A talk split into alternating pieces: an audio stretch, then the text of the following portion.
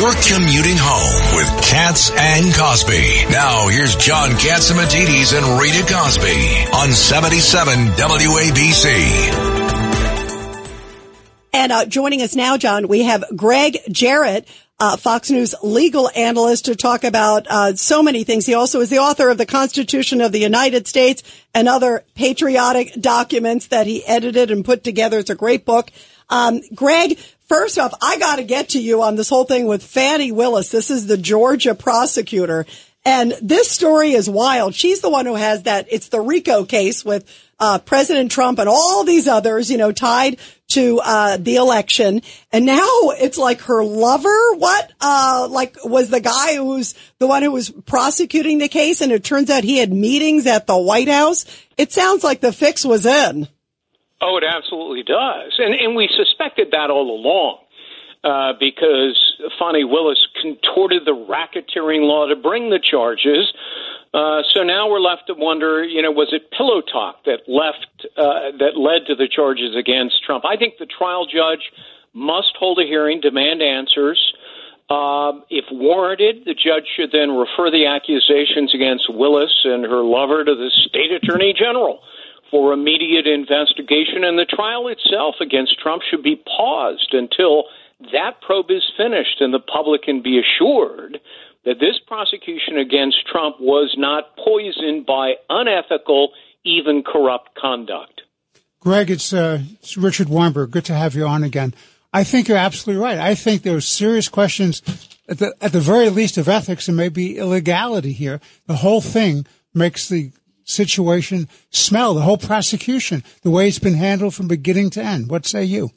Oh, I think you're right, Judge, as you usually are. If it's true that oh, don't say Peter- that. He's in studio with us. He's going to get a big head. He's going to get uh, very, very The uh, studio's cocky. not big enough for my head. Oh my goodness. Anyway, Gregg.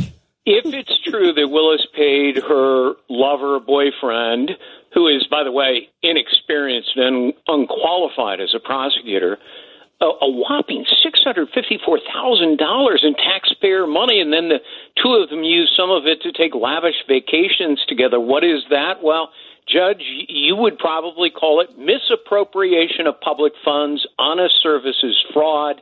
She was also uh, apparently hiring him without authority. That's an abuse of power. And what about the fact that he goes to the White House for two separate meetings with White House staff for eight hours at a clip? What is the White House doing having a conversation with somebody who's supposed to be doing a state prosecution, Gregg? Yeah, does it? Then it looks like corrupt conspiracy uh, of Joe Biden's White House to bring criminal charges against his principal of, opponent. It, it's the definition of corruption.